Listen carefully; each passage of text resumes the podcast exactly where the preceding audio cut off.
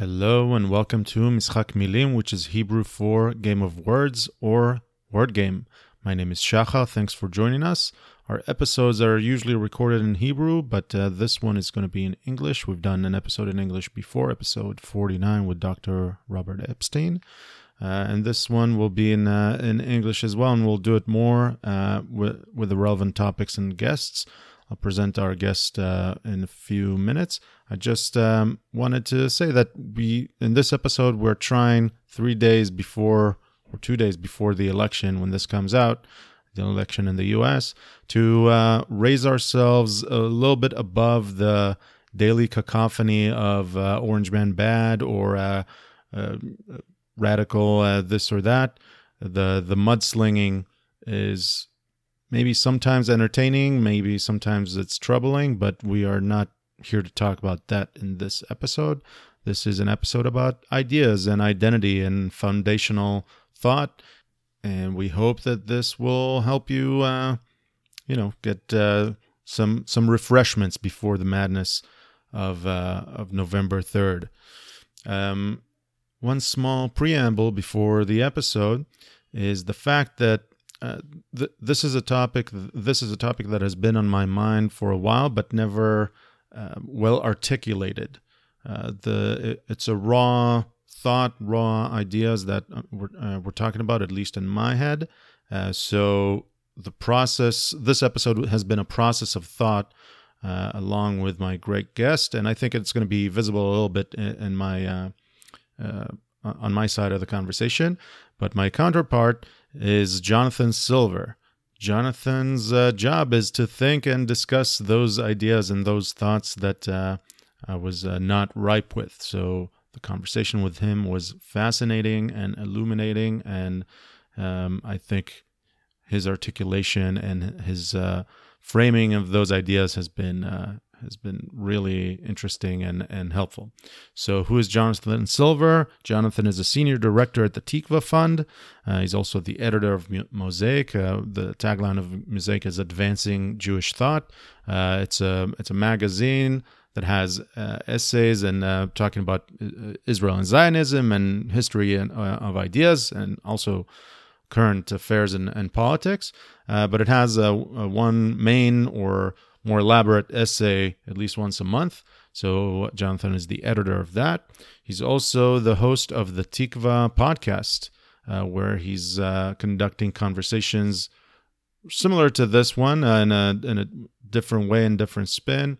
Uh, but with uh, with wonderful guests, and I completely recommend that podcast to be added to your list, uh, the Tikvah podcast.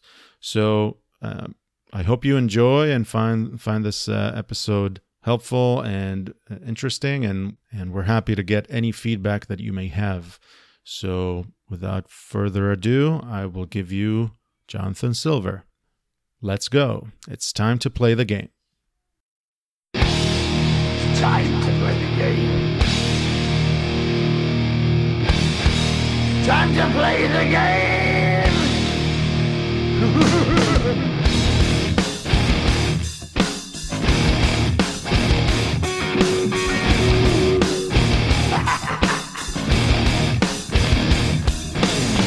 about the game and how you play.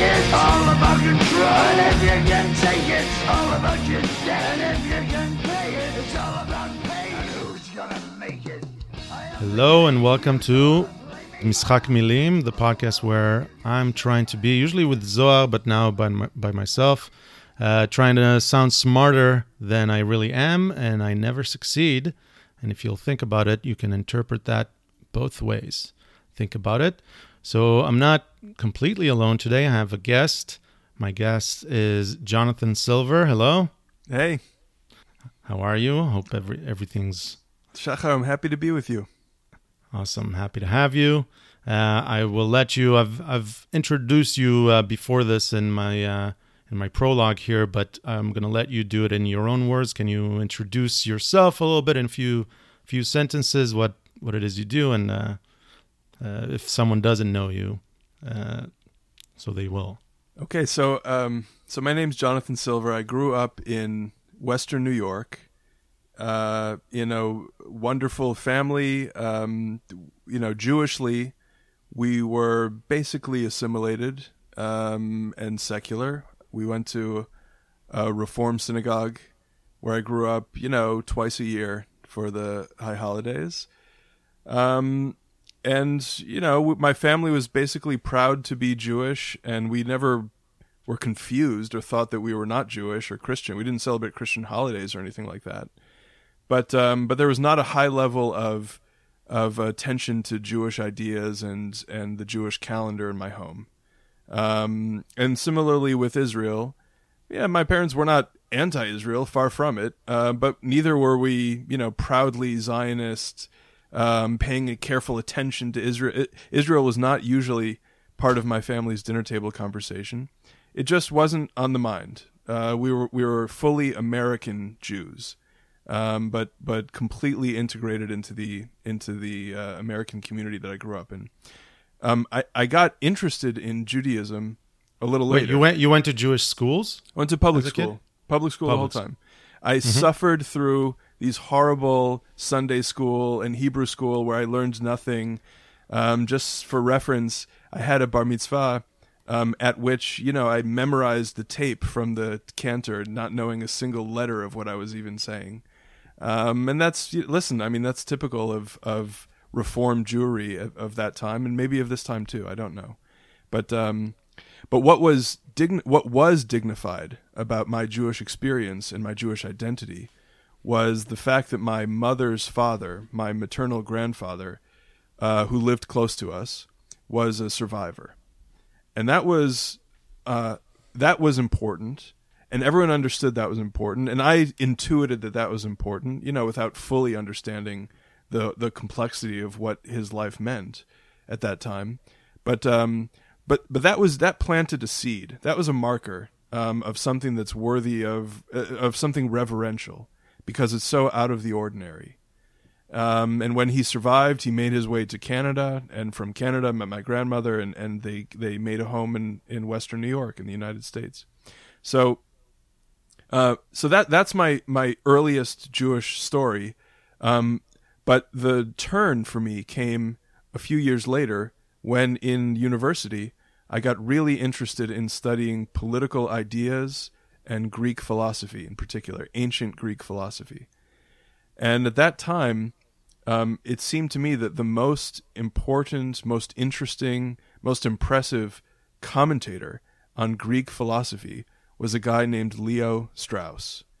And Leo Strauss um, wrote penetrating commentary on the works of Plato and Thucydides and Aristotle, and also this guy that I never heard of before, Maimonides. And it seemed like if this commentator, um, who was so wise and such a penetrating reader of Aristotle, also thought that this Jewy Jew, some rabbi I never heard of before, was worth the same level of of uh, care and scrutiny, then maybe there was something in, in Judaism that I hadn't gotten from my my early synagogue and worth investigating. So just just to jump in here, Maimonides would be maybe a, a foreign uh, name to to someone we we heard about. That's Rambam. Rambam is Maimonides. Right. So, So Rabbi my Moshe Hebrew speaking friends may may have not heard. Nachon. the name. Rabbi Moshe ben Maimon is in Greek and then in English called Maimonides. So Rambam, um, you know, who is is famous for trying to integrate the insights of Aristotelian science, Aristotelian philosophy, and Chazal and Torah and the tradition of of rabbinic ideas that he had inherited and had become a master of. And so that project, the the looking at both of these sources of wisdom and seeing the ways in which they could be integrated and that uh, each could learn from the other or enhance the other, was a big Maimonides project, and that was something that intrigued me when I was in college. You know, there's a proverbial saying that uh, between Athens and Jerusalem. So that's uh, Rambam's uh, life work. That's what you're saying. Exactly right. And it, it, it just so happened that I felt like um, after college, I felt that I had been laboring in the salt mines of Athens for the past many years. and I was so naive. I wanted to know what was Jerusalem all about, and so I just decided to move to Jerusalem. Like literally, I just I I, uh, I found a, a master's program at Hebrew University. I went to Jerusalem without knowing a sing as I said before a single letter of Hebrew, and I just wanted to throw myself into that world and see what it was like. Um, and and and that was a hugely important experience for me. I got to read a lot and study with uh, with great professors there. But the most important thing that happened to me during those years in Jerusalem was uh, happened when I walked into a bookstore in Jerusalem on Shlomzion HaMalka. There's an English language bookstore, and on the wall of the store was an English language periodical I never heard of before called Azure, and the front cover of Azure had an article by a man that I never heard of before, some guy called Yoram Hazony, and there is a, an article that he wrote subtitled "Why Hobbes Learned Hebrew." As a reference to Thomas Hobbes, the Enlightenment philosopher, whose great work, The Leviathan, published in 1651, was important for modern liberalism, and that this guy, who I had studied in college should have learned Hebrew. I never heard about any of that. Um, so I picked up this periodical from the shelf and I started reading this essay, and it seemed to me preposterously wrong. Like everything about it, everything I had been taught to think about Thomas Hobbes was wrong. And so I looked on the back, and it turns out that this place, that this magazine was published by some place called the Shalem Center, and again, like completely naive, I just walked over to the address of the Shalem Center and knocked on the door. And I said, Is this guy Yoram Hazony here? Can I talk to him? Like thinking that I'm going to set him straight. And, um, and that began an exposure to the scholars and thinkers and writers in those years at the Shalem Center, which was hugely valuable for helping me in, think about the best of the humanistic and Western tradition with Jewish ideas and Jewish texts you were able to to meet Yoram Hazony that day. So not not. Or, I mean, I was I was I was that. like some kid. You know, I walked in, but yeah. but and and no, the answer is no. I didn't meet him that day, but I met a colleague of his, um, and got to meet many colleagues of his, and and eventually got to meet him, um, and it began a an exposure to a taste in thinking that I've tried to. Uh, now I don't I don't. No one um, should agree with all the conclusions of all these people. That's not my point. But it exposed me to a taste in thinking that I've tried to live up to ever since. All right. So, fast forward. Uh, today, you're a senior director at the Tikvah Fund, um, which is based in uh, around Washington D.C. Right, and no. and has it's a. I'm sorry. No, so no, so Tikvah is based in New York and in Jerusalem. All right. Um, sorry. Um, I I happen to live outside of Washington D.C., but but I live uh, I don't live at the center of Tikvah. All right, I, am I'm, I'm sorry. So I meant that it, its origins are in the U.S. That's what I meant, and it has a, a lot of important work that it does, or it, it aims at work its work, or some a, a, a big portion of its work towards Israel, and it has the Israeli branch in Jerusalem, and you are uh, there as a senior director. So if uh, I, I imagine all the backstory you gave, this is, uh, you know a summed up explanation of what what appealed, what what brought you there, what uh, paved the road uh, towards uh, the some something like the Tikvah Fund.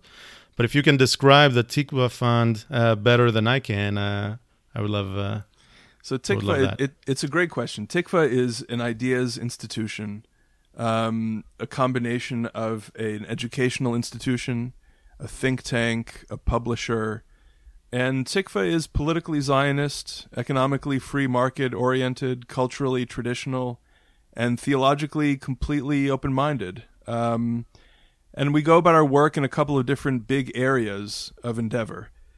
Tikvah runs educational programs. Tikvah has uh, programs that organize people around a set of ideas. And Tikvah is also a publisher. Um, you know, Tikvah in the United States publishes, along with our friends at Princeton University Press, an academic book series, a quarterly review of books, um, and a and a daily web magazine, Mosaic. Um, so T- Tikvah is doing a lot of different things, but but the idea of Tikvah is to see if one institution can hold together both the spirit of liberal arts and liberal learning, in which we try to expose students uh, to master teachers and, and great texts and help them follow the argument wherever it leads to help them think a little more clearly at the one hand, and on the other hand, there are some things that we actually do believe in and some ideas that we boldly want to stand for in the public square, where the debate is not open to question, but we actually care about some some principles that we think serve the Jewish people and the Jewish community in the United States and in Israel. And on those issues, we try to organize people around the ideas we care about. All right. And uh, would you agree with me that it's safe to say that the Tikvah Fund uh, went into, uh, barged into an open door, or I'll phrase it differently, it filled a hole that uh, of intellectualism and foundations for for thought that was not there in Israel, uh, uh, at least on on with your political uh, leanings or uh, liberal values. Tikvah Fund was a first or somewhat first in in the Israeli public sphere. I mean, the, tr- the truth the truth is, I think t- the the uh, my colleagues in Israel are doing important things. Um, but my my own work is mostly focused in the U.S. Mm-hmm. Um, I don't think that even even they would say that they're completely starting from a blank page. Uh, after all, the the institution that I was describing earlier, the Shalem Center, Shalem, yeah, um, you know, is is a kind of predecessor for some of Tikvah's work, but it's very different. I think one one key difference is that the the staff and and all of the um, the staff and the faculty and the writers who are working out of the Israel office are all Israelis. And therefore, they're thinking about questions and thinking about problems, both in the more public policy side of their work and in the more educational side of their work, um, that are accommodated to the particular needs and questions of the Israeli public sphere. All right. Uh, okay, so we talked about before we started recording um, what's uh, how can I describe the topic that I want to talk to you and and I think we'll chip away uh, during this conversation it, and it should be very interesting. But if I want to give it a, a word or yeah, a word that would describe what is interesting to me in this talk is is identity, right? But but that's uh, that's not good enough. So let's uh, try to drill down to what uh, is interesting. And I specifically want to talk about this tension. Maybe it's not tension in your experience, uh, but from the outside, as an Israeli in the US, it seems to me there's a tension for Israeli Jews, uh, especially, not especially, Israeli Jews that have Israel as either a thorn in their side or as an aspirational, uh, I don't know, romanticizing what is Israel. It's so nice, you know, startup nation. Every they're, they're so good there, uh, something like that. Uh, and the the background to it or the environment to it is that uh, American Jewry has been historically uh, attacked from either side of the political aisle for for uh, you know for its relations with Israel. You know things things change, right? Support for Israel and and uh, and lack of support between Democrats, Republicans. It all it, it all keeps it's a sort of a not constant uh, throughout the last let's say uh, hundred years. It's been uh, a wavy road a little bit. Uh, so I think that this uh, tension that American Jews have would be very interesting to try to drill down to. Um, so let, let, me let me let me start from a, a slightly different place. Um, okay. The first thing that I want to just say related to contemporary politics and the U.S. Israel relationship is something that I, I want to, uh, whenever, whenever I have a chance to explain this to my Israeli friends, sometimes Israelis are very attuned to this and sometimes they're not. So I always want to take the opportunity to say that the U.S. Israel relationship doesn't have that much to do with American Jewry. We American Jews see the U.S. Israel relationship through our own point of view, and we think it's really important that, that we play an outsized role in that relationship. But in point of fact, uh, think of it this way most congressional districts in America do not have Jews in them. Yeah. But those members of Congress love Israel and support Israel. Uh, that that is still certainly in Congress. That is still more bipartisan than not.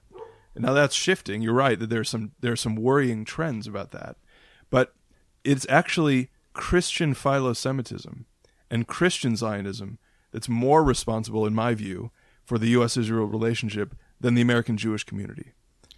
I completely agree, um, and and it's interesting to to discuss that. Uh, but I, I want to explain myself maybe a little bit better. Let's uh, let's imagine the average secular Jewish that uh, went to Hebrew school on Sunday, as you mentioned, and an experience similar to yours.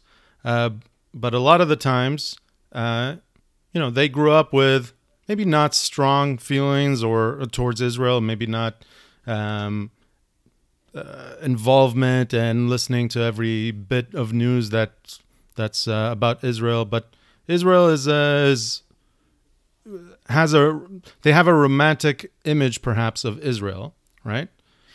Um, very naive, um, perhaps, and uh, then they get to somewhere like college, and in college they hear actually, and that's in a lot of campuses. It'll be, uh, I'll generalize, but it's it's it's true. Um, I guess more often than not, they get that uh, no, the the romanticizing of Israel is untrue because Israel is actually a devil, uh, demonizing Israel. So now there's a huge flip, or maybe a need for that average Jew uh, to redeem, maybe, uh, and and prove that they're not on that side. That's the wrong side. And we see a lot. So, so you, you said it right. The the support for Israel is coming from from the Christian uh, elements in American society, but the Jewish part has a very polarized the the Jewish uh, community, if there's such a thing, have have a very polarized perception of Israel and activism towards Israel. So I see. I see uh, so Shachar, I see it a, a little differently. Yeah. Um, I think the experience that you're describing of entering into the the campus setting with an idealized, romanticized, warm feeling of Israel and then getting mugged by reality and, and learning that actually Israel's like the oppressor, colonialist, and violent, and war criminal, and and, and all that. That experience, I think, um, it certainly can happen for people who grew up like I did, but actually, um, that that to me more describes someone who grew up a little more, you know, more in the conservative or orthodox movement than the way that I grew up. The the uh, the kind of uh, casual um, you know, ignorance, you know, warm feeling ignorance about Israel that um, that that I had when I was young. You know that that there, there's actually a very old American tradition. the The problem with the American Jewish community's Zionism is that um, it was it's weak compared to other diaspora communities. Let me just just to root the root this discussion in, in some history. Um, my friend Rick Richman wrote a terrific book about this. In the year 1940, Zev Jabotinsky and David Ben Gurion and Chaim Weizmann all made separate trips to the United States in order to raise a Jewish army to fight Hitler. And all of them failed. Uh, they, they came to American Jewry and gave a bunch of speeches and American Jewry basically shrugged its shoulders. I mean, that's to exaggerate a little, but not that much. Why? Because because we had arrived in the golden, you know, in, in the in the golden land, and and uh, and and what do we need? What, what we just escaped? We just clawed our way out of the old world. What we want to go back to the old world now? It's crazy. So I think the kind of Amer- the, the setting for the American Zionism, the Jewish Zionism in America that you're talking about, I think exploded not until the Six Day War. So after 67, when Israel was like, wow, you know, this little country might actually make it.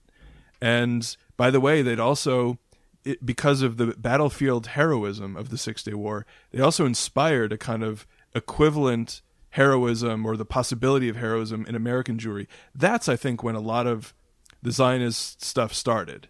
And Jews could start walking down the street proudly wearing a kippah in the street. And, you know, one, it, it wasn't so weird to make Aliyah after that. But um, but before that, I mean, there's there's quite quite a few years in which there uh, in, in which American Jewish Zionism was pretty weak. Anyhow, so so that that's that just by way of historical background. All right, there there are even these stories of uh, trying to found uh, a Jewish state uh, somewhere. Can't remember exactly where, but somewhere in New York. Uh, I I need to research that. But the but but this is an amazing story.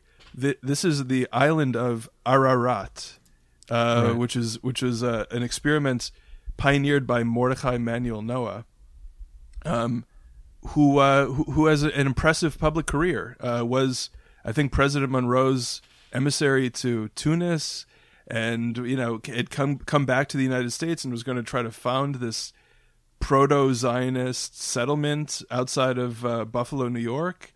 Um, and, and here too, you know, like he had gotten all these famous, eminent American dignitaries to support it and then when he actually when he actually founded this place, like no Jew, no Jews showed up.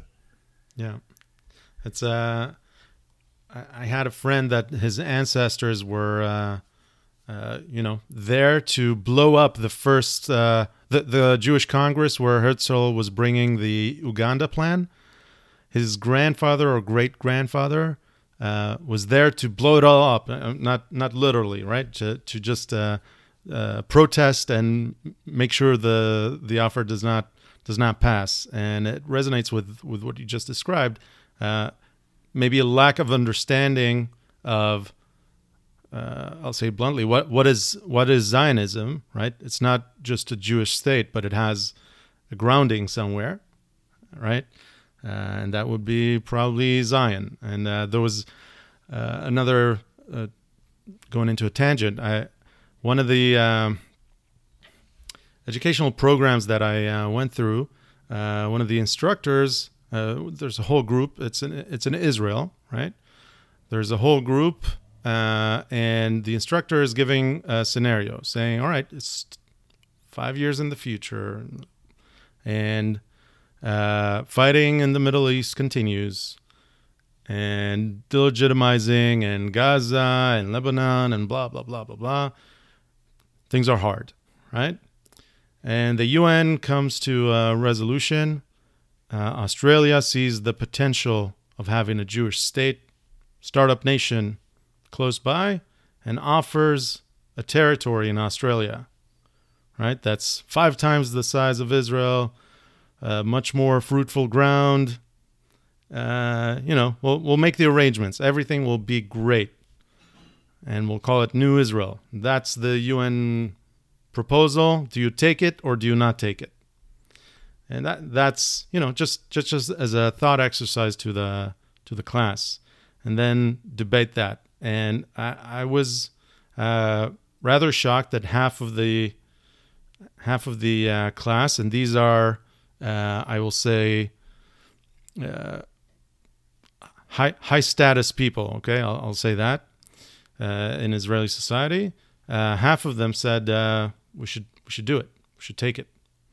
And you know, we, we can talk about it if you want, but it's it's hard to make the it's hard to explain the case of why not to take it because the case is for me uh, you don't understand that you're a link in a chain right? You have your ancestors and your descendants, and you're uh, about to break the chain in some way.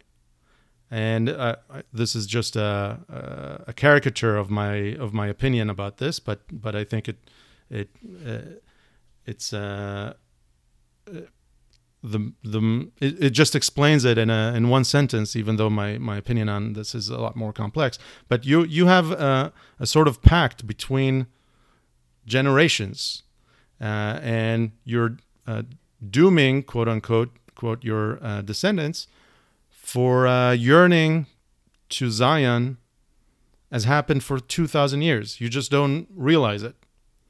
Uh, and am I right? I'm not sure, but as long as the Jewish identity will hold, and we can talk about, about that in a second, as long as it will hold, then you're condemning that them for that yearning. What the uh, those descendants and th- those ancestors who came before you prayed three times a day for Jerusalem and um, feel, or at least said, that uh, reaffirmed by the act of prayer and by the way they lived their lives that they were um, living in fidelity to a covenant with the creator of the universe who had given them that land. And um, if you if if one were to try and there have been many experiments to try to do this, but if one were to try to sever the Jewish tradition from its its deepest religious roots, um, then it makes it a lot harder for you to um, expect your descendants to live as your ancestors lived. All right, so I'm uh, for for someone who hears this and doesn't know, I'm completely secular. And what we, what you did here is you smuggled in the creator of the universe, and it's a it, it's something that uh, I don't think is necessary. Right? It, it, may be necessary. Maybe if if you uh, press me to it, and you'll say, "So why do you uh, yearn for this land? And why why why you and not someone else? Why not you know?" So so uh, I I think I can make the case without the creator of the universe, uh, and I and I understand that a lot of people uh, that would be the the the basic cause for why this yearning exists. But do you think that without the creator of the universe, it has any any uh, um, any weight? Well, listen the the the fact that uh, for for lo these past many thousands of years Jews have been living as if it was promised to them mm-hmm. itself has weight in, in my view. But um, I agree. But I agree. but but uh, if you were to say, um, if you were to say that uh, to, to, press me too, then yes, I think that uh, it's impossible. That, that, I think that a purely political Zionism, which wants to just say, um, it doesn't matter. It could be Uganda, it could be Australia, it could be Ararat and outside of Buffalo, New York. It just has to be some place. Um, is not itself a compelling reason for our children to remain in that place or to want to invest their spiritual yeah, energy in that place.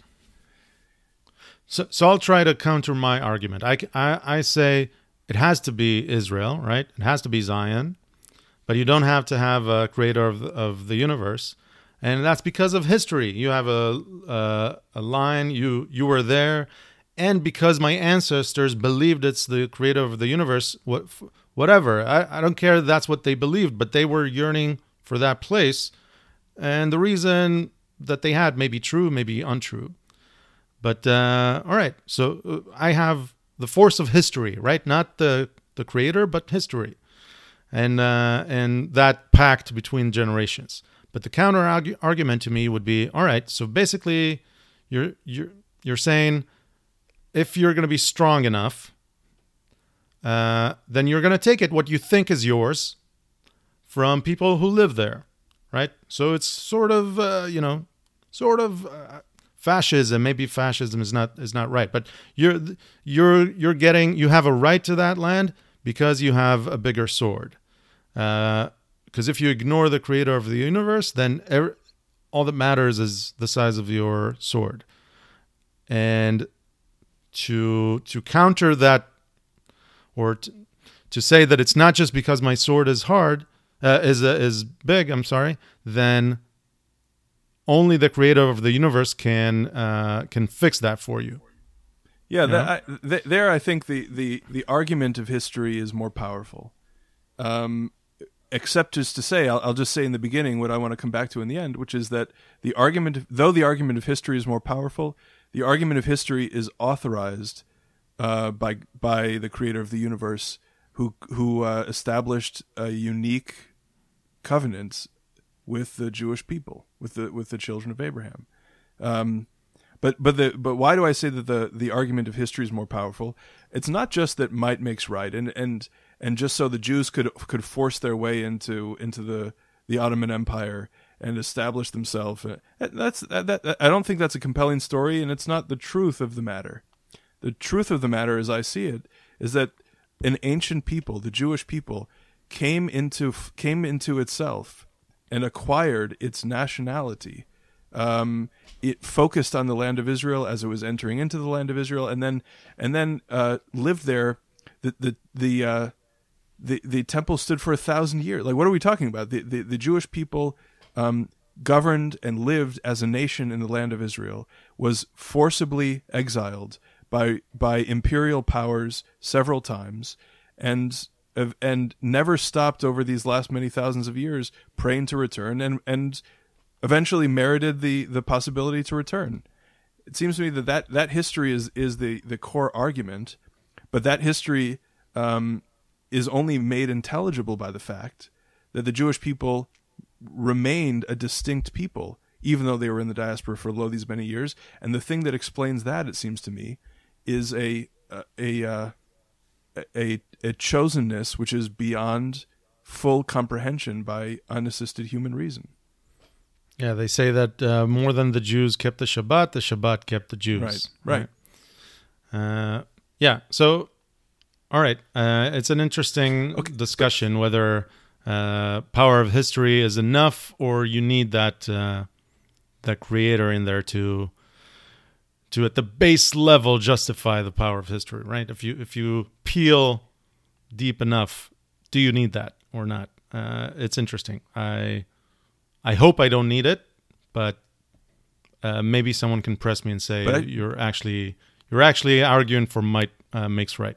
But I, I, uh, and I would say something. I would say something more, which is um, maybe a particular person. They are just not made for prayer, and they don't. Mm-hmm. It's hard for them to to. Uh, it's hard for them to think religiously and, and, and feel religiously, and it's hard for them to be religious and that look that is a human type of per- that is a type of person that all of us know and maybe you are that way. But i think it would still it's good for your family um, if you try to live a little more religiously than you really believe.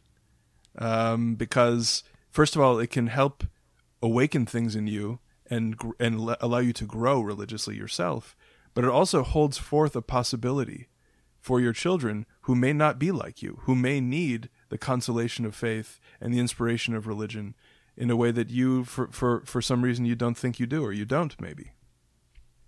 Yeah it's interesting. Uh, the the one thing that i've been you know uh, contemplating is taking the weekend off from electronics right? Or at least the day. And uh, you can think about it. Yeah Jew, jews had that for a while now. Uh, it's called shabbat.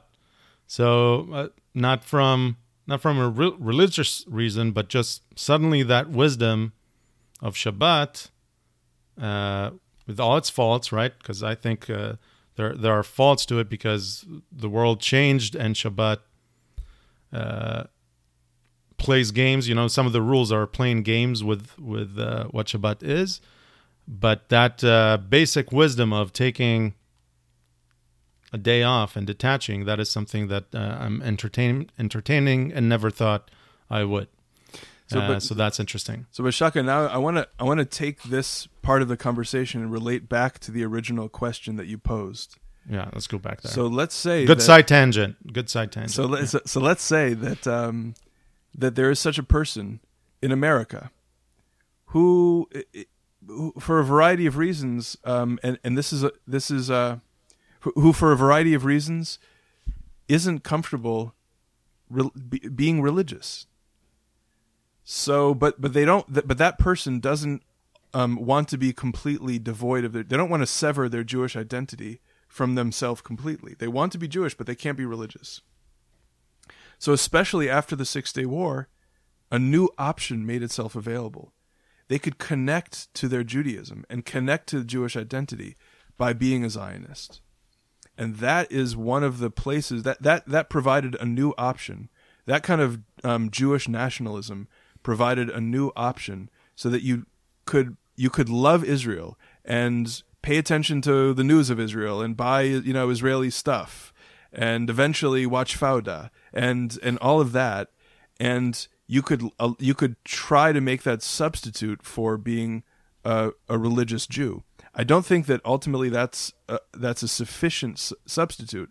But I'm, what I want to just say is that um, the insight of a person who says, "Listen, the religion thing is hard for me." Um, many of them that that's where many of them go if they want to remain Jewish. All right, that's interesting. So.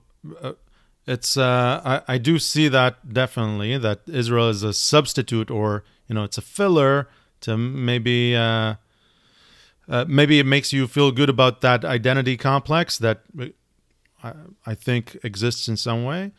Um, and it's interesting but is it strong enough? Because we know or we see some data that you know the, in a few generations the Jewish population will probably be a lot smaller here right? People consider themselves Jewish, and maybe that uh, connection to through Israel or through um, a title of Zionist, maybe that's not enough. Zionist American, right, or supporter of that of Zionism, maybe not. That's not uh, not strong enough. So I'll try. I'll try to uh, take it back and say, all right. So um,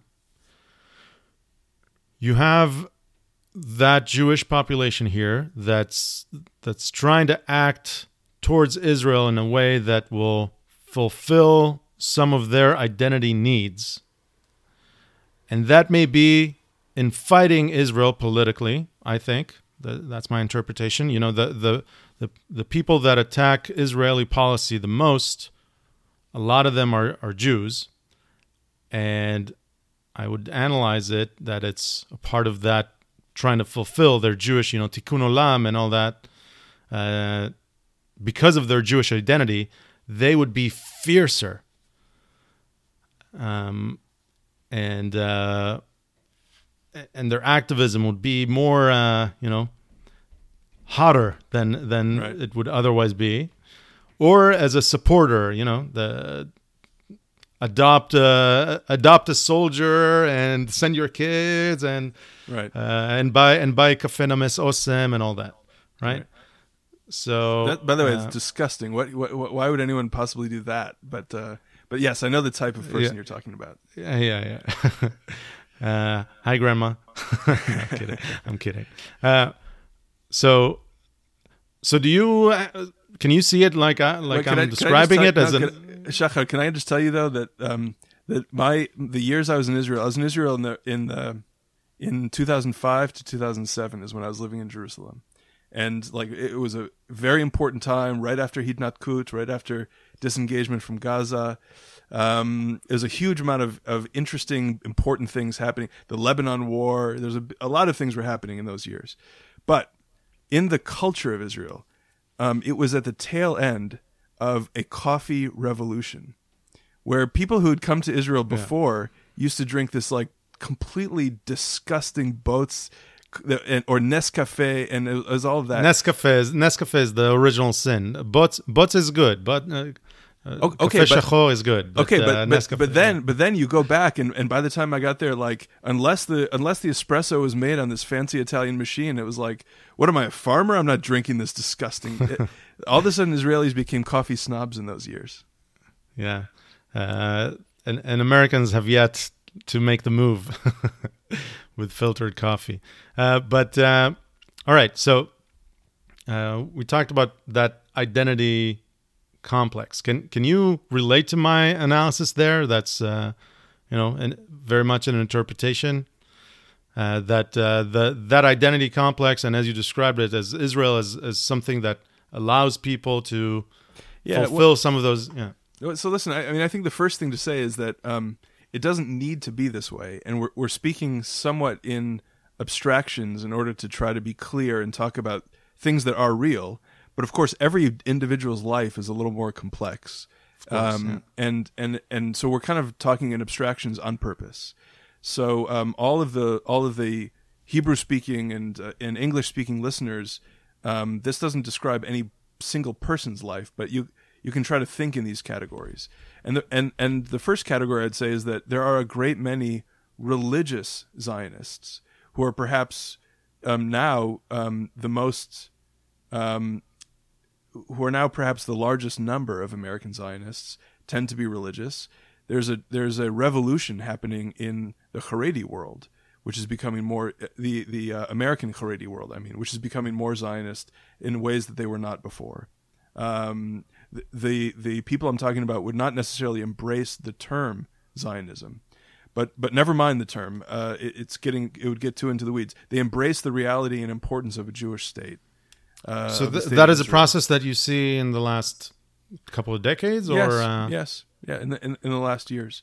But what, but what we're talking about now are um, are people who are not that. So the the people who send their um, who go to a Orthodox day school and then spend a gap year in Israel and then go to yeshiva university. That's not the type of people we're talking about now. Now we're talking about the people who tend to be a little less observant, who tend to be secular, and either um, have allowed Israel to form their identity negatively by being extremely critical of, of Israel, or it allows or it forms their identity positively by embracing uh, Israel as a secular replacement for religion. I think both of those are um, both of those do fill a felt need in the lives of the people who adopt them, but they are not they, they don't have anywhere near the civilizational force of the religious attachment uh, or the combination of religious and political and cultural attachment to Israel, because it's very hard to pass those kinds of political commitments on to children, and it's not part of a civilization. It's it's uh, it's not part. It, it doesn't provide the necessary richness for tradition.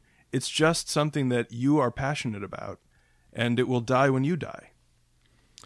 So, so I just thought about as you were talking. I just thought about how to phrase the thing that that's in my the, that's on my mind.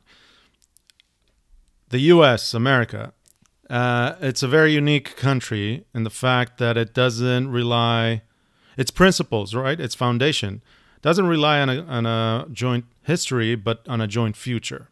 Okay, uh, you subscribe to those ideals, and you can become American. Uh, that's pretty unique. Perhaps Australia has something similar. I got to say, I don't know foundational documents in the formation of Australia all too well, but I, I think you can become Australian as well. But other than the US, it, it doesn't happen anywhere, right? Maybe some people want it to happen, but it doesn't. Okay, and in Israel, it doesn't happen as well. In Israel, also, it's it's a it's a one country with two people there, right? Uh, with someone who's Jewish and someone who's Arab or Muslim or whatever. And, and in the US, you can become American. And it's not only unique, I think it's also very demanding because you need to subscribe to that, to those ideals and to those principles uh, in a way day after day. Once you unsubscribe, then uh, you should get out of here. Or maybe the country has changed, then then it's now it's no longer what you subscribed for, right? So so it's very demanding and to be honest, I, I think it's it's really challenged in in this time and we don't have to get into that. We can we can talk about it in general generalizations if you want. But I think that those principles at a time of everyone has uh, reach through social media, those ideals are really tested in the coming decade or so, uh, maybe even shorter than that. And that, the, the amount of, uh, of that demand or the magnitude of that demand, uh, I think overlaps or I don't know if cancels, but it, it takes away from the the demand to stay Jewish as you defined it, you know, the the religion, whereas we defined it, the pact between generations and maybe uh, give that uh, religious angle and all that. And Israel is my uh, my you know uh, my way to express my Judaism or to to stay with the sensation of being Jewish, right? Uh, so I, I think it's a again, looking from the outside, it looks like a collision of attention span or a, or a collision of what you're uh, obligated to more. What what do you subscribe to more? These ideals or your history? You Okay, know? th- this this is a big big important subject. All right. Um, first of all, I don't think that it's really uh, fully correct to say that America is a set of ideals alone. And it's not like um, usually when people think about this, they say, "Well, uh, France is a nation because it's always been France, and it's based on a shared history." And America is different because America is based on ideals that, in principle, anyone from Afghanistan to Peru could become an American by believing in those ideals. I think that creedal understanding is true, but it is no less true that America is now a, a, a nation of a shared history and common memory. And it's it's and Americans are in, in part formed as much by their history as they are by their aspirations for the future.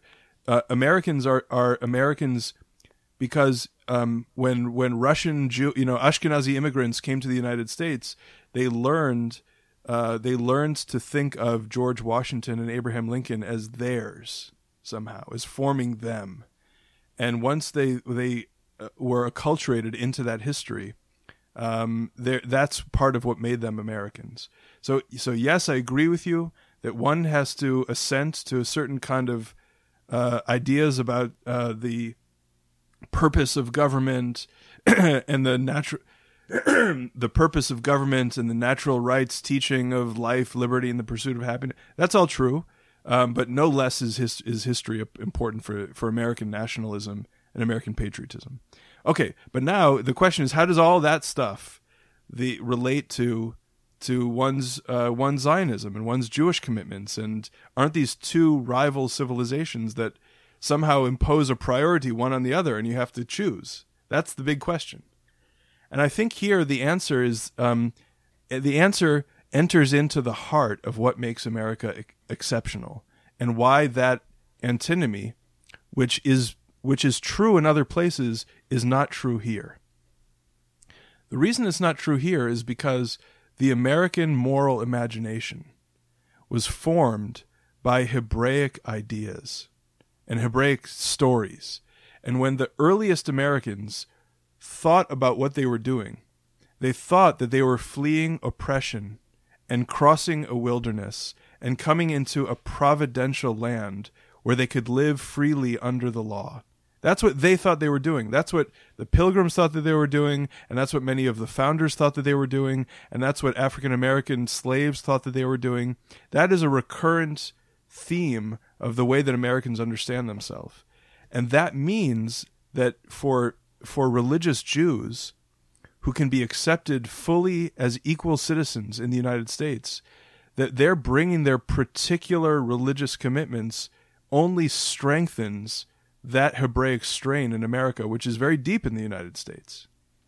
You're talking about the fact that a lot there are dozens of Jerusalems and dozens of Bethels. This is they saw this as the new promised land because you know. So that, w- when you when you drive around New England, uh, you Yeah. cannot go very far without ri- ri- ri- driving through New Canaan and Jericho, and right, bec- exactly for that reason that they thought that they were recreating the archetypical political story that lived in their heart, which was the Hebraic story. okay, but now the Orthodox Jew that lives in New the same New England, right? Um, he feels connected to that land because of that. Uh, you, that's your argument. He, they would feel connected to that land because of the the history of the foundation of that colony, those colonies in New England. I think that I think that the Orthodox Jew who lives in Massachusetts today, okay, or lives in the United, you know, in the United States today, um, no, it, it would be facile to imagine that a person lives where they live because of the founding myths and founding stories of that place. That's not why a person lives where they live. So I love Israel as much, you know, I love I love Israel as much as any American can love Israel. Okay, so why do I live in America? And the reason I live in America is because um, one does not start one's life with a blank slate. I was born into America. Yeah. My parents were born in America, eh, or my, my, my mother was born in Canada. She came to. My parents were formed in America and lived their lives in America, and and so I'm I'm I'm an American for that you know for for that reason. Um, when my grandfather was fle- you know to go back to an earlier moment in our conversation, my gl- grandfather was fleeing Europe after the war and had no other place to go. He came to North America, and and so so that's that's how my family you know the destiny of my family put me in this place. And i'm formed by that american tradition and i love america. I mean it, it's it's it is it, it is the only appropriate sentiment i think for a person formed the way that i was formed to have is gratitude for the country. And by the way one should say for religious jews who are living in the united states today um, there are plenty of reasons to worry about anti Semitism from the right and anti Semitism from the left and anti Semitism everywhere. And, and I, I do not trivialize those worries for even one second. Nevertheless, uh, American Jewry is in still perhaps the most blessed diaspora that any diaspora community has ever enjoyed. Uh, uh, American Jews can go to Costco and get kosher pastrami from Costco. Like this is a different kind of diaspora. It seems to us now a different kind of diaspora, and we have a responsibility to try to keep it that way. It will not stay that way automatically, but we have a chance to keep it that way, and that means that we Jews who are who who do live in the United States can enjoy the blessings of freedom that America affords its citizens only to the extent that we participate in it and and keep it that way. So let me ask you this: I I don't have data about this. Maybe I can uh, pull this up uh, later, but uh, uh, an uh, hypothesis would maybe Jews donate and are involved in their community or in you know where they live t- with Jewish institutions or is it for the general population? You know, if uh, if I'm donating donating something as a as a Jewish family, it's probably for the JCC, no, and and that Hebrew school, uh, and to Israel, right?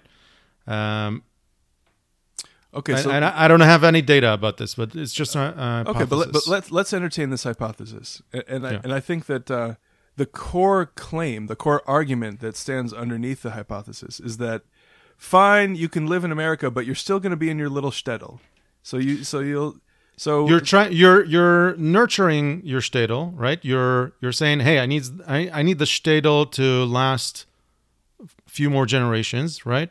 Uh, otherwise, the shtetl doesn't doesn't stay, and there's uh, my uh, my great grandchildren will not be Jewish, uh, so I need to make sure that you know so so listen that that the line holds. that yeah that worry is certainly an understandable worry and no no jewish parents living in the united states can escape that worry.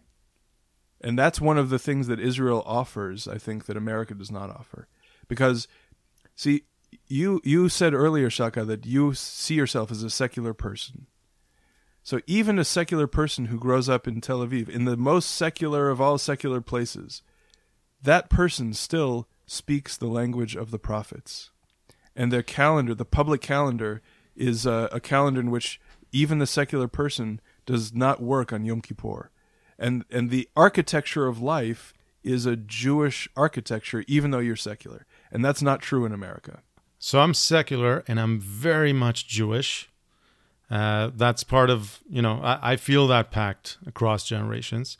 And I think that being Israeli and, you know, I'm, I'm in the US right now, but, uh, but plan to, to go to move back uh, pretty soon.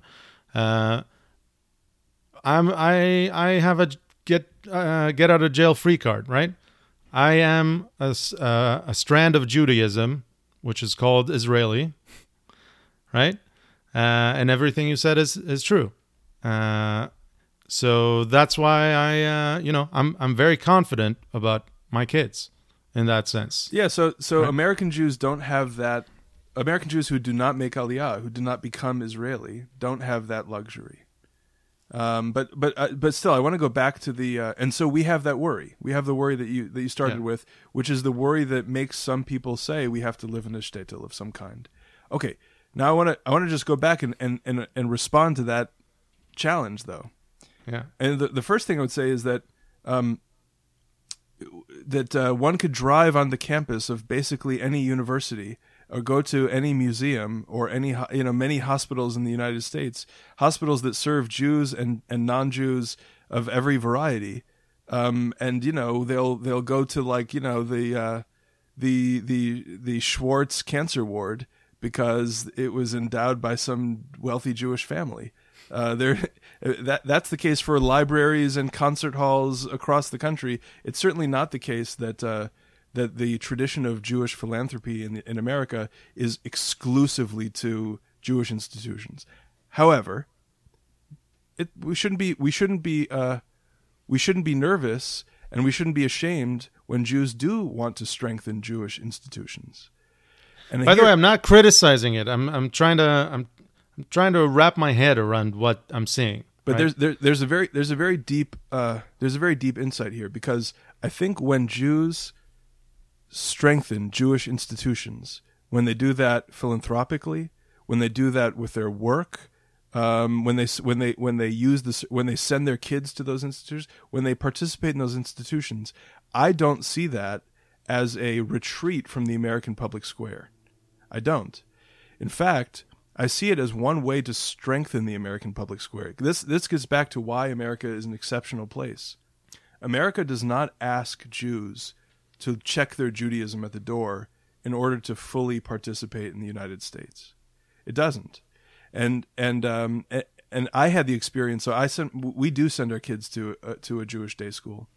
We had the experience of in uh, in pre-COVID times of going to an assembly at uh, at uh, the at the lower school, at the elementary school, in which all of these little boys wearing kippot are singing American songs and repeating from memory American poetry and doing these little American dances. Okay, but the, the point is that it is a religious institution, this private Jewish day school, which is forming them as American citizens which is acculturating them, as we were speaking about before, so that they embrace Abraham Lincoln and George Washington as their own history.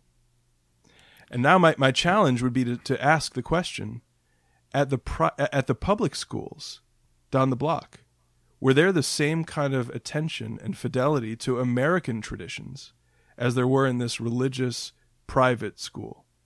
And I, I, I don't know the answer to that. I, I send my kids to this school, so I only know what happens in, in this school. But I know that the the public schools that I went to were very, you know, were were very. It, they, they were all nervous about American patriotism. Already when I was in school, um, it, the the intellectual trend was already to undermine American patriotism by showing how all of the heroes of the of American history were actually villains and it's yeah. etc. Yeah. So so my my point is that at Bible academies and Catholic schools and yeshivot and Jewish day schools across the country, American citizens are being formed in the most robust American way, and I, I think that's part of what makes America exceptional. That that's great. So, have uh, things popping up to my mind. Let's say, again, uh, uh, thought uh, exercise. Let's say that uh, uh, I'm talking about Orthodox religious Jews, American religious Jews that have all that Americanism, uh, you know, nurtured in them from a young age, which is, uh, I, it's not criticism, very positive in my opinion. Uh, but now let's say it's proven that the Messiah has come, right? Uh, which I don't know exactly what would that mean, but let's say uh, that American identity is now in serious uh, battle with their religious obligation, maybe to to come to Israel. Um, and I know it's a it's a populist question. It's not uh, taking it to extreme, but I'm trying I'm trying to refine something out of that uh, extreme situation. What what do you think? That that it sits on the same uh, on the very same place of of their being, no, of their identity. Uh, I don't know. I, I guess I don't really don't really know how to answer that question. If the Messiah were to come, and it were By the way, Israel may have been the Messiah uh, seventy something years ago, right? Uh, Some people may interpret it so- that way. Some but- true. Some people interpret it that way. Um, if the Messiah were to come, and it were necessary for Jews f- uh, to gather in the land of Israel, then Jews should gather in the land of Israel. but um, but but um, I, I don't. that's settled. All right. yeah, yeah. I, I, I wouldn't want to uh, to preoccupy myself with counting the minutes until the Messiah comes. Yeah. All right. So so uh, I'll ask a question or talk about something that resonates with with that, but not, not in a such uh, uh, unfruitful way. Uh, when I uh, first moved to the U.S., I I saw myself. I'm not American. I I love America, right? But I'm I'm not American. I have um, a connection to it. I have a family connection to it as well. I see the importance of America to me as a as a person and and as an Israeli, right? Um, we look up to America. I do, and uh, I found myself here uh, not caring about the you know not caring as much as I used to about people around me, and I felt, uh, and I may have felt that I'm not the only one. Let let me explain in Israel, I would volunteer, uh, you know, teaching kids to do that. I would go and, uh, you know, and uh, give classes there. I would, you know, very much involved in my community, and you know, not close to home even. I would go to the places that have it rough, and I would volunteer there. And here, I'm not even. I, I wasn't even considering it. Uh, and my analysis on my uh, state of mind was, and, and I've may I may have projected it to people around me. I said, all right, in in Israel, I felt like I'm a part of the project. We still need the project to succeed. The project is ongoing, uh, and here it seems to me like uh, project a success. Let's enjoy the fruits of it, right? and uh, and and maybe that uh, sensation of uh, success, let's enjoy it, um, is something that that Jews here with that uh, identity complex that may exist, and um, th- they're enjoying the fruits of it, and uh, and uh, having Israel as some some substitute for for a, a deeper need, right, or or that involvement need, and it resonates with me with the story you told about Ben Gurion and Weizmann and all that. That uh, you know don't don't involve us in that project all too much, right? We're now enjoying the fruits of this project that that that is good. Don't uh, don't interrupt here. I, I don't know if I'm uh, I'm throwing a curveball at you too much, but uh, No, th- this this is a really important question because there is a a worry, there is an anxiety abroad in the land, abroad in the land, in, in the United States, and and throughout the West, throughout Western Europe too, that um, the tremendous gains in prosperity, material prosperity, commercial prosperity, economic prosperity, has also come at a cost to our spiritual lives, to our aesthetic lives, to uh, to the to the moral fiber of the United States. And I think that uh, one need not see those in tension, but in this case, I, I do think that they're intention. And the trouble is that uh, that material success, that economic prosperity, is absolutely essential. It's it's uh, w- one should not trivialize that either and downplay the importance of that. Certainly in, in the Israeli context, but no less in the American context. But in the Israeli context, um, if you don't have economic success, you can't afford that fancy, nice military that you have.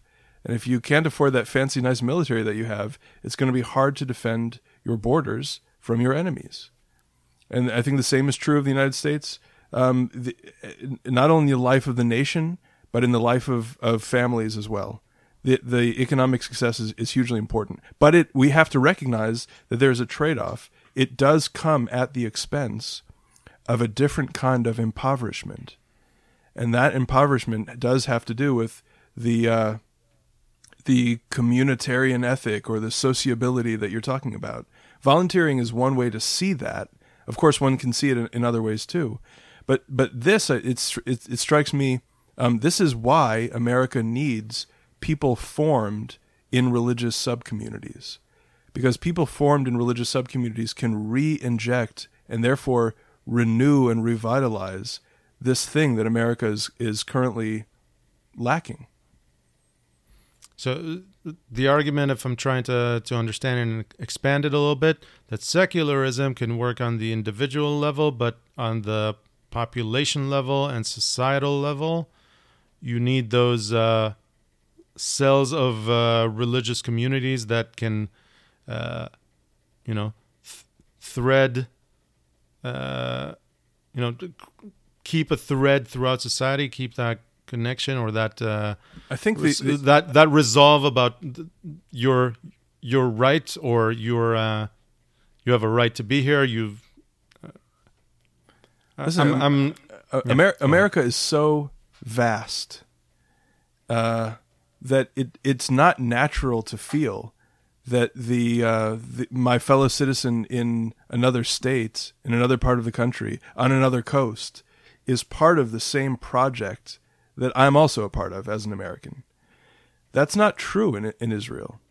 In Israel, one serves uh, in, in national service, either in the military or not in the. One serves the nation, and that forms you as a part of a thing. And the scale of Israel is so much smaller that that it's easier to feel a, a, a robust sense of citizenship in that kind of environment than it is in America. And so, um, American the, the construction of the American regime of American government is just very different. It it did not make the claim that it would work on our hearts the same way.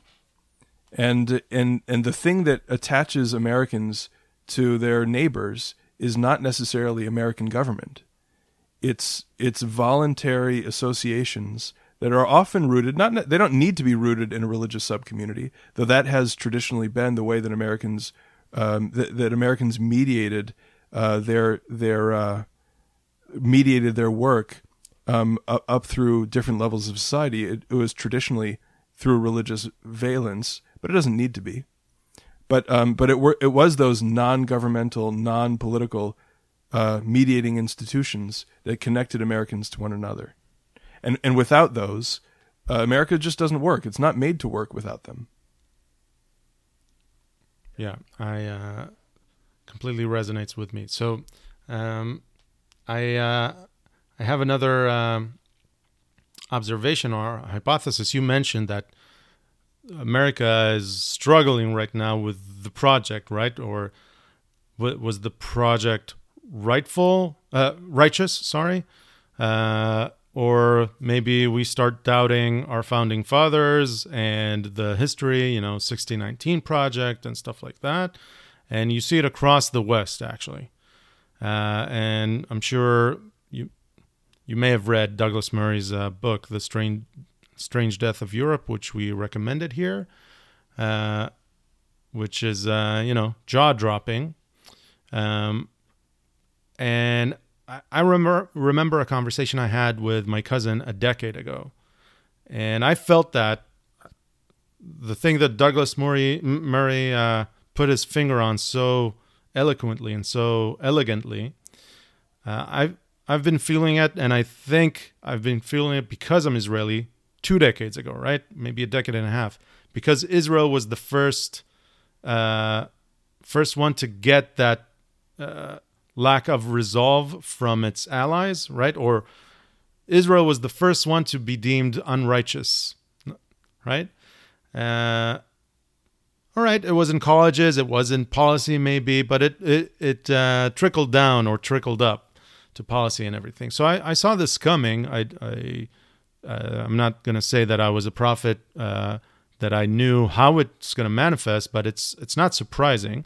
Uh, and for other uh, for people that are not from Israel, I think it just hit them in the face six, seven years ago, and since then, uh, I would argue has gotten worse. Uh, but a decade ago, I have I had a a chat with my cousin. He's American, and you know we're talking about a lot of things, geopolitics. Uh, you know, the a parliament. You know, you, you know the term parliament when you sit with your friends in a coffee shop and discussing geopolitics as if you're uh, uh, as if you know something. And we were talking about a lot of things, and he asked me, "So generally, are you op- optimistic or pessimistic?" And I told him something uh, like, "I'm pessimistic for the West, but optimistic for Israel," which is actually being pessimistic for Israel as well, right? Right? But I see that uh, in Israel, there's something that holds that there, there, are a lot of challenges and societal challenges and a lot of people maybe that listen to this will say society is falling apart in israel as well but i would argue that it's not close uh, the challenges societal challenges that are happening there uh, as opposed to here. Here it's much worse and I uh, looking from afar, it looks that like in Europe, it's more similar to here than what's happening in Israel.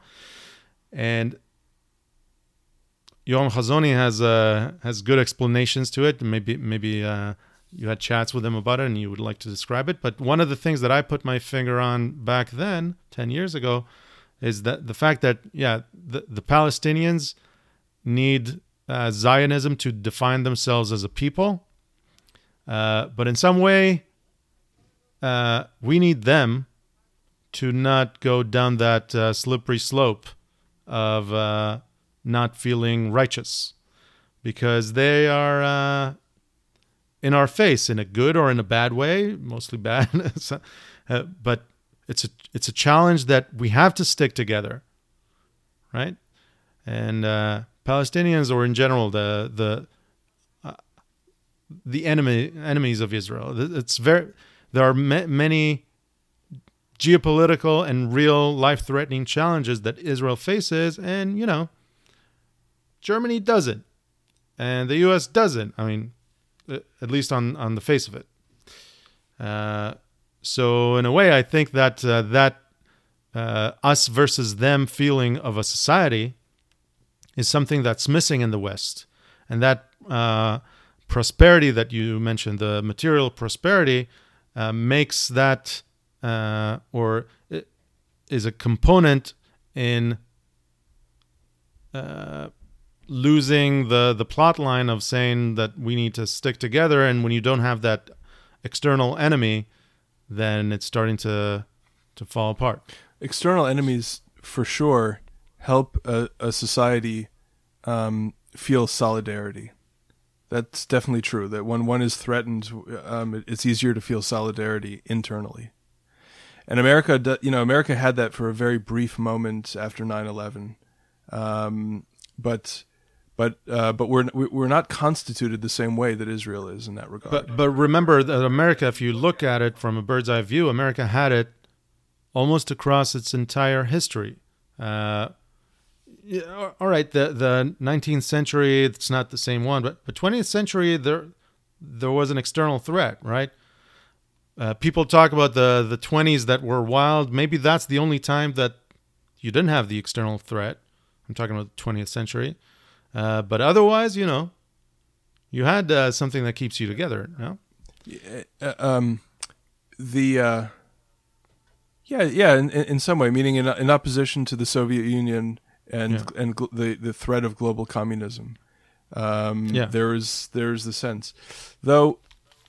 Uh, you know how how much the um, it, it seems to me that that uh, Americans across the nation could could not possibly feel um, as close to one another in respect to that with respect to that threat as Israelis do with respect to their threats. It's just so much more immediate. It just is. And, and you know, it's so so uh, what you're saying is seems to me true, but uh, but not not anything like Israel. It's just different. The challenge the, the, the challenge that Americans have is how to renew the solidarity we feel with one another, the common citizenship that we feel with one another in the absence of that kind of external threat and um, and and I, I have to tell you, Shachar, I think that if one looks around America today, one sees such a profound yearning for that kind of belonging. And because the, the nation, um, the nation's politics are so polarized, it doesn't offer a receptacle for that longing. You can't feel a part of that, or it's not easy for many people to feel a part of that. And so they are, they put that uh, feeling into other kinds of tribes, which are cropping up in, in all over America. But the the yearning, the the fact that there is such a yearning, and the prevalence of the yearning, just shows you that this is a natural human need, and um, and and the the American nation right now is not filling that need. There, there's another uh, aspect to it. It's uh, it's the collapse of trust in institutions, right? And it's in many ways, I think it's because of the fact that each of us has a voice now.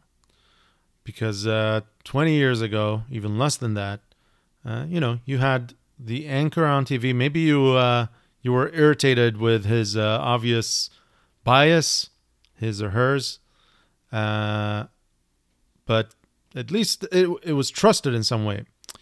Nowadays, not only did the uh, institutions and media is not the only one, right? It could be uh, the uh, World Health Organization, and it could be uh, uh, any branch of government, and but uh, things that Moshe Dayan used to do, right?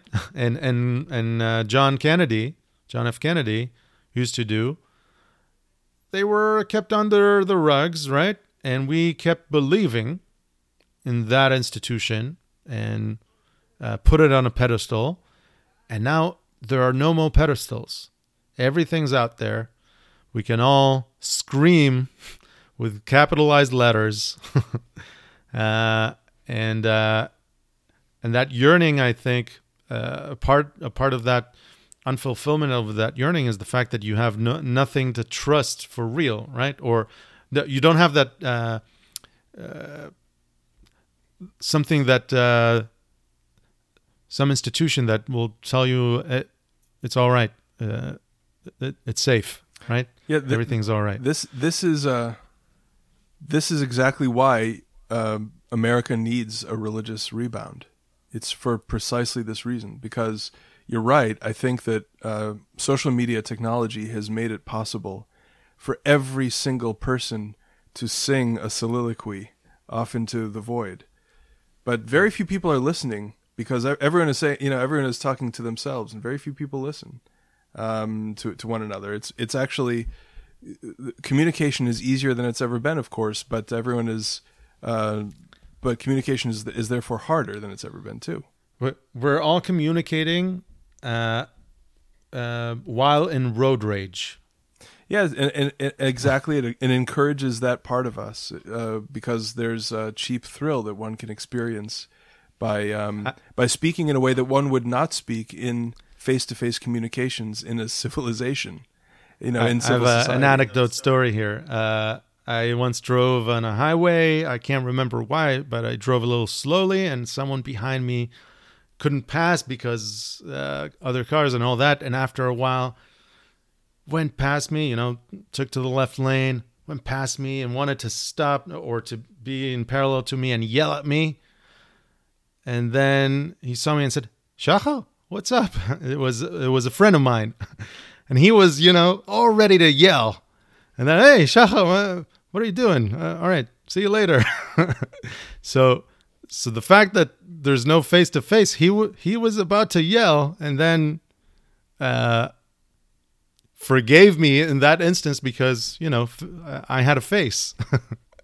so so uh, social media keeps us uh, from seeing that face. You know, a picture is not is not enough. Um, uh, all right, so uh, I think we're we're close to to wrap up. It's a it's a heavy conversation, and uh, we were uh, you know touching a lot of different things. And I told you I'm not I'm not sure how to frame this, and I don't. We need to chip away at it together and try to uh, to see what it is that I want to talk about exactly. but I think we I, I think we did talk about issues of identity and and things that are really interesting to me and there's a lot more to talk to. And again, uh, you mentioned Yoram and I'll mention him for the third time. And to read his books uh, and articles, I think, is a very good uh, uh, thing to th- that will resonate with some of the stuff that we talked about here. Um, any closing remarks before we go to uh, recommendations? Well, let me let me offer some recommendations because All right. Y- Yoram Hazony is a is a wise man and an insightful writer, and uh, and I think one should read his his books and essays. Um, I think that he is most famous for the virtue of nationalism, um, which is his, his mo- most recent book. It's gotten him a lot of merited attention, but um, but I think that his his a deeper book that he wrote is called the Philosophy of Hebrew Scripture. Um, and it's it's a book that I, I I think the virtue of nationalism is a is a great and good book.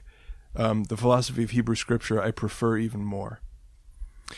Um, I think that uh, someone who disagrees with Yoram Hazony, that is that is a treasured friend and teacher of mine, um, who thinks about America differently than he does, is Rabbi Meir Soloveichik. Um, and everything that Rabbi Soloveichik writes, um, I encourage people to read.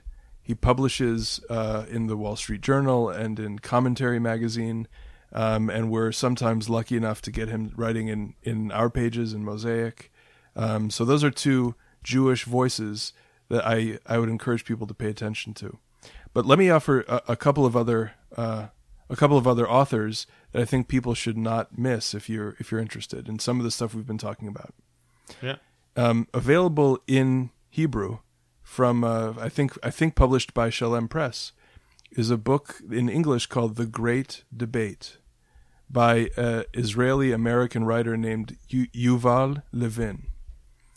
Yuval Levin's Great Debate, The Great Debate, um, is the best introduction to thinking about the intellectual and moral spirit of the left and the intellectual and moral spirit of the right, and how these two big political movements are inspired by different ideas. That's uh, about uh, Burke and, and Thomas Paine. It's about these two Enlightenment uh, pamphleteers and and and philosophical writers, Thomas uh, Paine and Edmund Burke, and they're uh, they actually corresponded with one another. And by looking at their their relationship in letters, uh, Yuval Levin uncovers the roots of the left and the right. It's avail- I, I only mention that because it's a great book, but it's also available in Hebrew, um, and so I recommend it for people who want to understand um, the way that I think about America, and I think the best introduction to America, there is a history of a, a new, relatively new history of America uh, called "The Land of Hope." It's by a writer named Wilfred McClay, and um, it's it's a beautiful book, a comprehensive book. The, um, the way that we've been talking about b- before about 1619 project and the attempt to um, to criticize heroic figures from the American past, Wilfred McClay in The Land of Hope does not for a second ignore the shameful moments of the American past. But it does not. But those shameful moments do not lead him to despair for America. They they uh, they and the overcoming of them make him hopeful for the possibility of American renewal.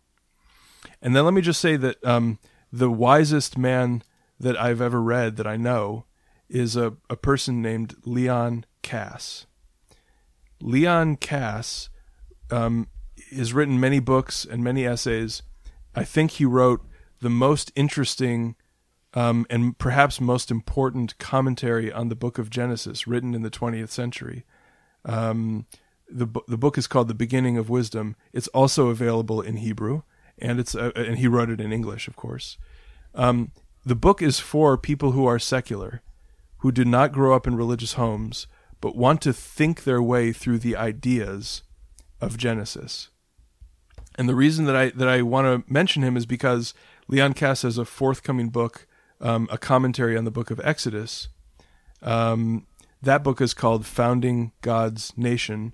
it's it's not yet available in Hebrew. It's soon to be published in English, but um, but I recommend both of these books uh, from from this excellent writer.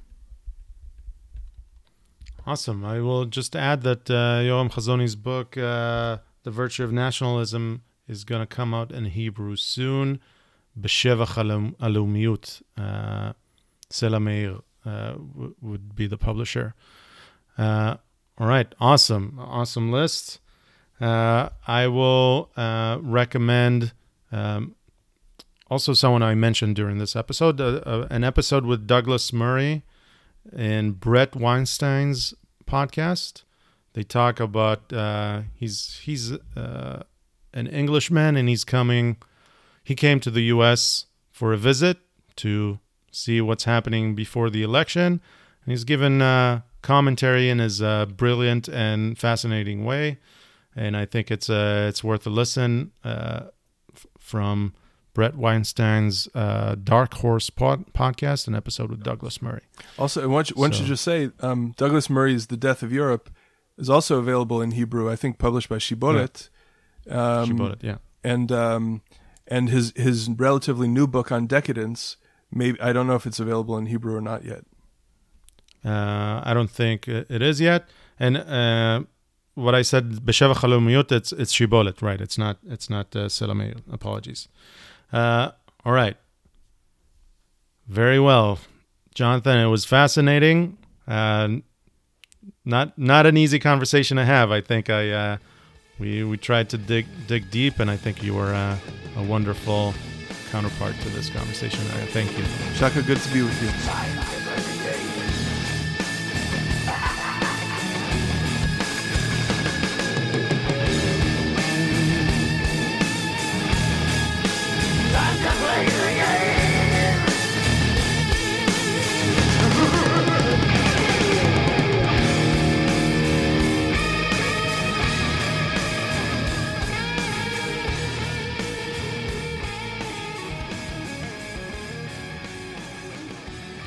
you found this episode valuable, please consider subscribing to our podcast, rated on the different apps, and sharing it with your friends and family because if you found it valuable, it's probably worth it. Uh, also, help us make this content better. Give us comments, give us feedback via email, follow us on Twitter, or on our feed. Whatever you do to resonate with this content just helps us be better and improve. So we really appreciate it and hope to have you back with us soon. Thank you.